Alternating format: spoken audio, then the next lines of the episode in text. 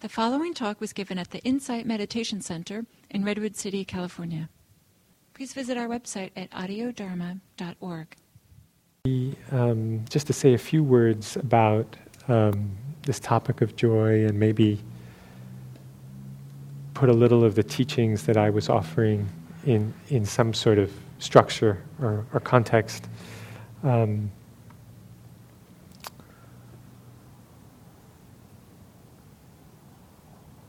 it might be a relief to hear or to realize um, or to have some inkling of uh, this sense in the Buddhist teachings that joy or happiness is is not something that we need to um, invent. It's not something that we need to strive for. It's not something that we need to figure out. That it's actually, um, you know, the, the, the proposition is that it is the natural state of the mind. It's the natural state of the heart when, it's, when the heart is not colored, you know, is not colored over, covered over by greed, aversion, and delusion you know. So, you know, you might believe that, you might not believe that, and it's totally fine.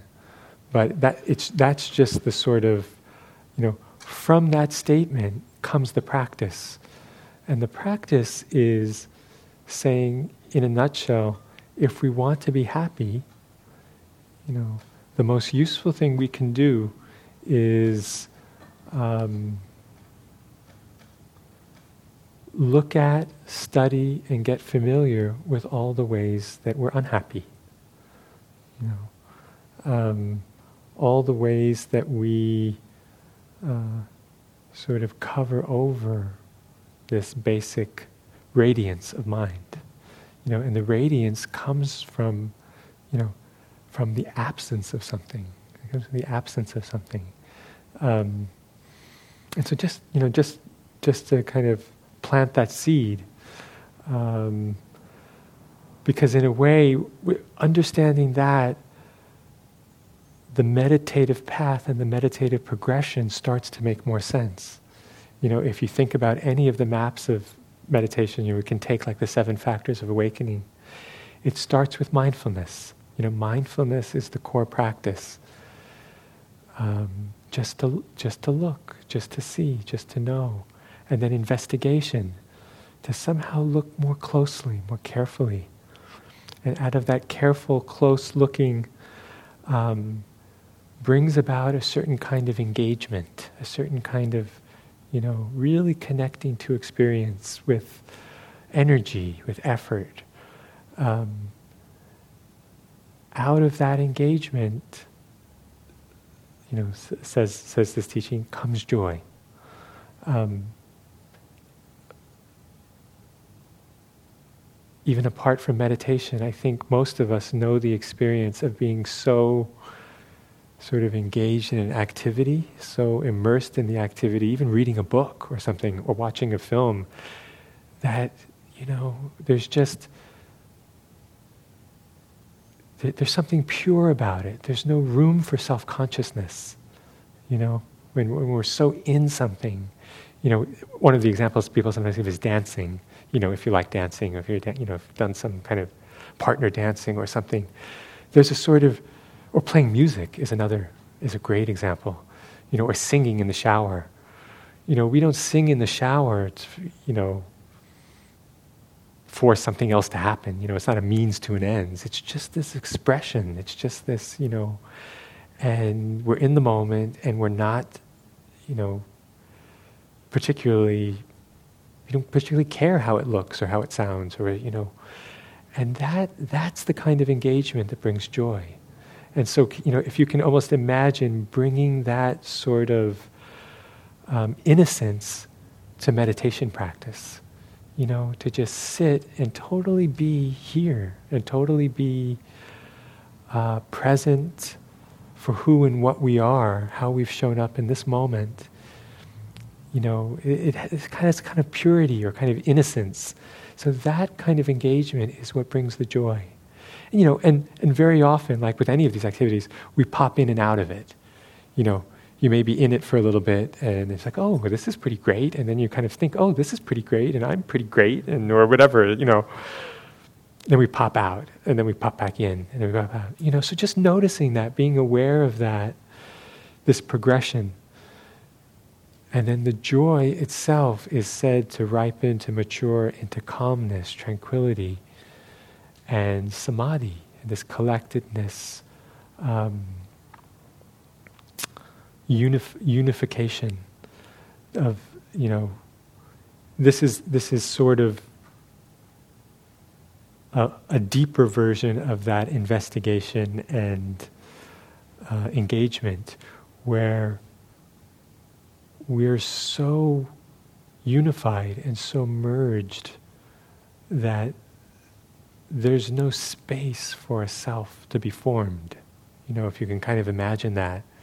Um, in, in, the deeper states of samadhi, it's said that greed, hatred, and delusion are temporarily suppressed, they're temporarily absent. So it's sort of like a, a preview of awakening, you know, in, in the deeper states of samadhi. That they're, so you could think about it that greed, hatred, and delusion are suppressed, or the other way I like to think about it is that we're so we're so engaged that there isn't a separate self available for greed to land on, or for you know, or for hatred, anger to land on. You know, it's just like it's not relevant. There isn't. There's nothing for it to land on.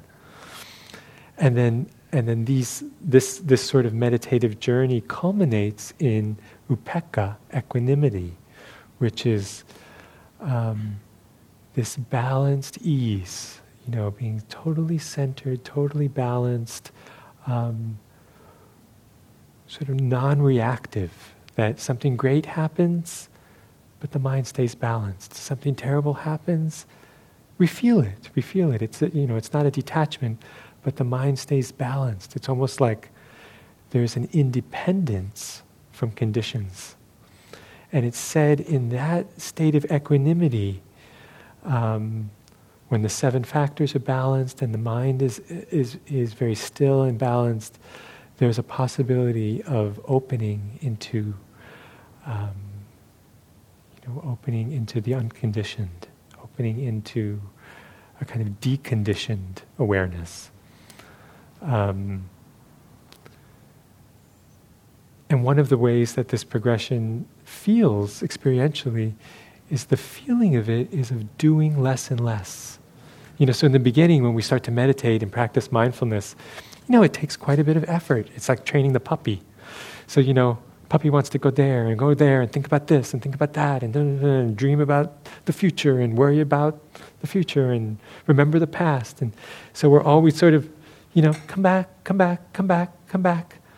You know, so we're, we're training the mind. And it takes us, you know, that just it takes a certain amount of energy and effort to do that, to kind of just, you know, keep coming back, keep coming back. So Gil often talks about that as, as every time we wake up and come back, you know, we've been lost in thought and then we come back. Every time we do that, we're strengthening that muscle of mindfulness. You know, it's like doing a rep. So you come back. You know, so it's like you may do a thousand reps in in, in an hour or in a day or something. And which is great, which is great because it's just training the mind, it's training the heart. Um,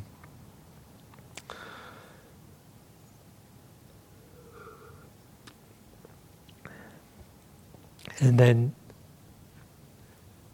as mindfulness starts to take hold as a habit, as a default mode, it takes less effort to be here.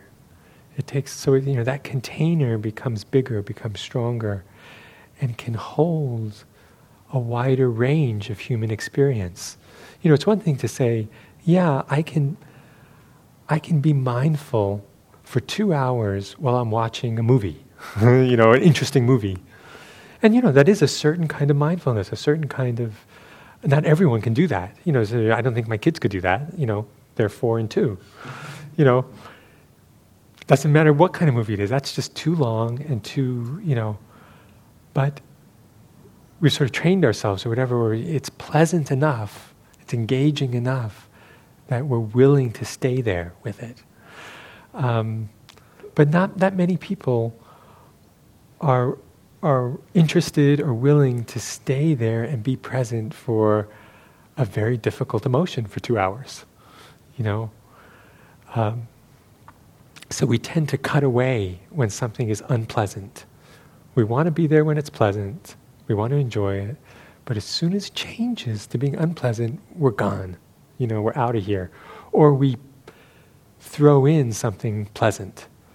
So the classic example in sitting is, you know, you're sitting, relaxed, comfortable, the breath is nice, you know, it's fine, it's there's some thoughts, but it's not too disruptive and and then there's a knee pain. And the knee starts to hurt or the leg starts to fall asleep. We may not be aware of it, but many of us make a choice. And the choice is that this unpleasant physical sensation, or could be an unpleasant thought, or unpleasant emotion, is pretty rotten and pretty unpleasant. And it's not that fun to be to be here with it.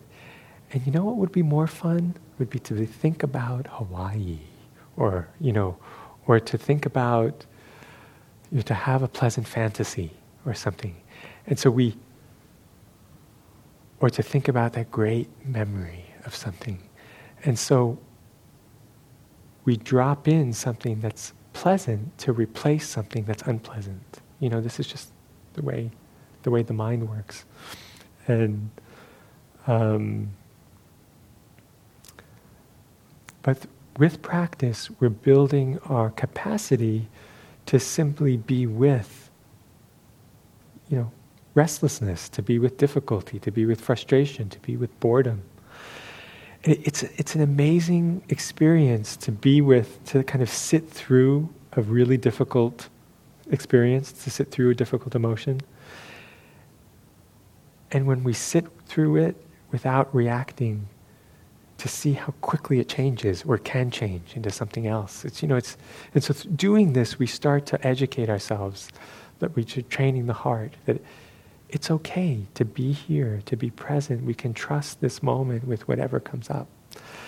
And so the more we have that trust, the more we have that um, ability to sit with our, our minds, our hearts, something starts to settle, you know, and, and, and this joy can start, this sort of non, non-sensual joy can start to emerge. Um, so that's one, one way or one model of, of looking at it. Um,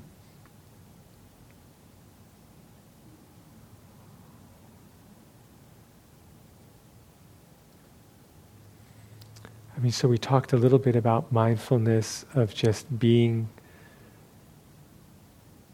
being present for our life and how um, when we're not caught up and distracted, we're, we're, we're available to experience all the beautiful things that life has to offer. Uh, so that's one aspect of joy and mindfulness. Mindfulness involves being present, right? Being here, being present. Um, without desire and aversion. So it's said that a moment of mindfulness is a moment of non clinging in some way. So then, this non clinging, you know, is what I was talking about when I said the relationship with experience. Regardless of um, what's happening, is there some way of engaging in relating to experience um, that is peaceful, that is not contentious, that's not fighting experience, not, that's not in conflict with our experience. This, this ability to not be in conflict with experience, you know, is this other way I was talking about where joy can emerge. Um,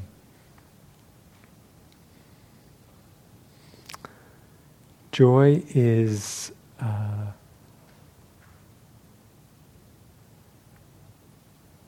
w- w- one of the useful aspects of joy is that um, if joy is what emerges when we're not clinging, we can, we can in a way reflect on using joy as sort of a barometer of our clinging, you know. Um, so, I mean, it's, it's, again, this is just something to sort of play with and explore, but, but just to notice is, is, there, is there some joy and some sense of well being? Um, if there isn't, if that's absent, then, or if that feels blocked or if that feels suppressed, then that may be a sign that there's something, there's some clinging that, that's present that we might not be aware of some expectation, some uh, something that's that we're not conscious of. That so anyway, it's just a you know it's just a, a way of thinking about joy and clinging. So the third thing is um, this aspect of cultivation. Joy is the foundation for concentration, for samadhi, uh, for tranquility. Um, and of course, samadhi, that collectedness, that unification of, of the heart, brings joy. So, um, again, just understanding that connection. Um, if we want to be more calm, more concentrated, more equanimous, um, look for the joy. Look at the joy.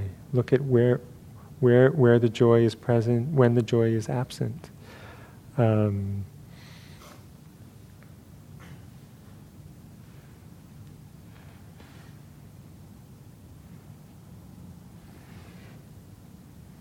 notice what, um, to really notice what brings about this kind of joy in our life. Um, cl- classically, um, the advice uh, from, from the Buddha is if you want to be happy, if you want to be joyful, uh, the first thing is to take care of your sila, your ethics.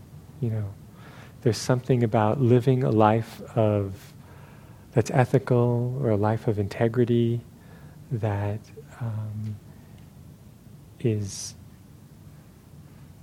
promotes well-being, pr- promotes joy.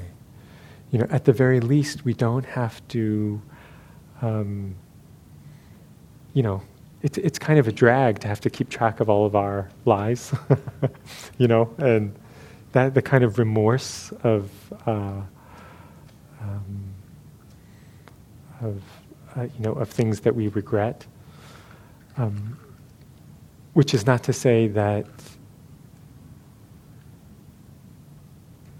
I mean, I think I think probably all of us uh, have have done things we regret. I mean, there's one, there's a, what's what's that saying? Like, if you show me someone with a clean conscience, I'll show you someone who has a short memory. you know. So, so a big part of the meditative path is actually bringing in um, forgiveness, actually, forgiveness for ourselves, forgiveness towards others, compassion towards self, compassion towards others, finding a way of freeing ourselves from unskillful actions in the past. And then the beautiful thing about ethics and sila in Dharma practice is from anyone can make the determination from now, you know, from right now, I will do my best to, you know, be ethical I mean, you know, it's, a, it's not like, oh, I did something, so that's kind of, you know, that's, that has stained me. Ethics is, is a very uh, dynamic and present moment quality, you know, in Dharma practice. So, um, there's one other thing.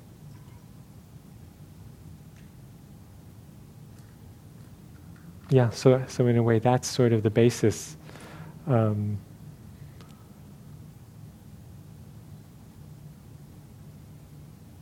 generosity, um, compassion, loving kindness, cultivating these beautiful qualities are said to be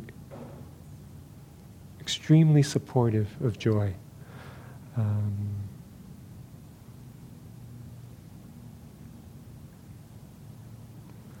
and, and then and then the final final uh, blow with that poem, which is the which is the joy that comes from insight, the joy that can come from really s- deeply seeing how things are, you know. Um, the awakened ones always laugh and sing. You know, the Buddha was called the happy one. You know, he wasn't called the concentrated one or the or the, the mindful one. He was the radiant one. He was the happy one. And people saw his joy, saw his radiance, and said, and actually saw themselves. You know, saw what they could be, what they could have. It's a mirror for what's possible for us as human beings um, when we let go of the burden put it down, put our clinging down. Um, Jack Kornfield tells the story of uh, of parachuting. You know, maybe some of you have heard this of the uh, the the analogy of of Dharma practice or of um, of insight as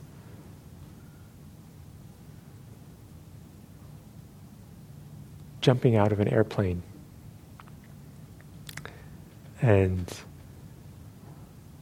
at first, there's just this weightless, magical sort of floating, right? You know, I've never done it, but that's, that's what they say. And and at a certain point, you realize, hang on a second, you know, there's a direction to this, and I'm going down. And then you go to open your parachute. But you realize that actually there is no parachute, or you don't have a parachute. So we're free falling without a parachute. And this can bring up a lot of fear, a lot of uh, disorientation. Um, and what allows that, what dispels the fear is the realization that even though I don't have a parachute, it's okay because there's no ground. You know, so there's no parachute and there's no ground. And that is, um, uh, you know, it must be a big relief, a, a real, a real joy to to notice that oh, there's no ground, there's nothing to fear, absolutely nothing to fear. Um,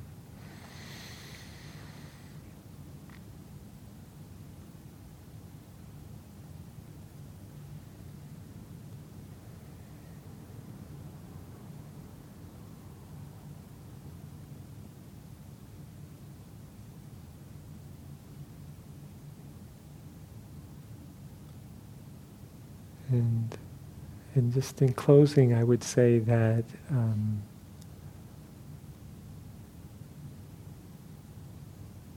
yes, there will be bumps in the road and there will be sort of, you know, variation, but any spiritual practice or meditative practice, uh, such as this one, uh, tends to, you know, we're, we're, there's a direction to this. We're moving in a direction. And the direction is of less clinging, less fear, um, less sort of uh, neurotic desire and aversion, um, and more joy. You know, and that's and that's the direction. So you can kind of it, it's a way of just sort of checking in with our own practice. If we feel like we've sort of been practicing for a while and we've plateaued, plateaued on the joy, plateaued on the clinging, or we're, we're somehow we've we've made a U-turn. um, it happens, you know, and we get caught and it's like you could do a lot of retreats or a lot of mindfulness practice and, and, and some, get to some layer of the psyche that you get, you get caught and you get stuck. Or something happens, something happens that throws us for a loop that's like a totally difficult or unexpected trauma or, or, or, or thing, and we sort of get caught and stuck. And but just to be aware of that and just to, you know, um, talk to someone, talk to a teacher, talk to, you know, a friend in the community. That the, the, the, the direction is towards more ease, more joy, more well being, more freedom, you know. Uh, more freedom among all the different changing conditions. You know, if I'm only free when everything's great, you know, that's that's okay, but that might not be such a valuable refuge um, because things will change, things do change. But we are we're tuning into something that doesn't change. We're cultivating something that um, is independent of the changing conditions.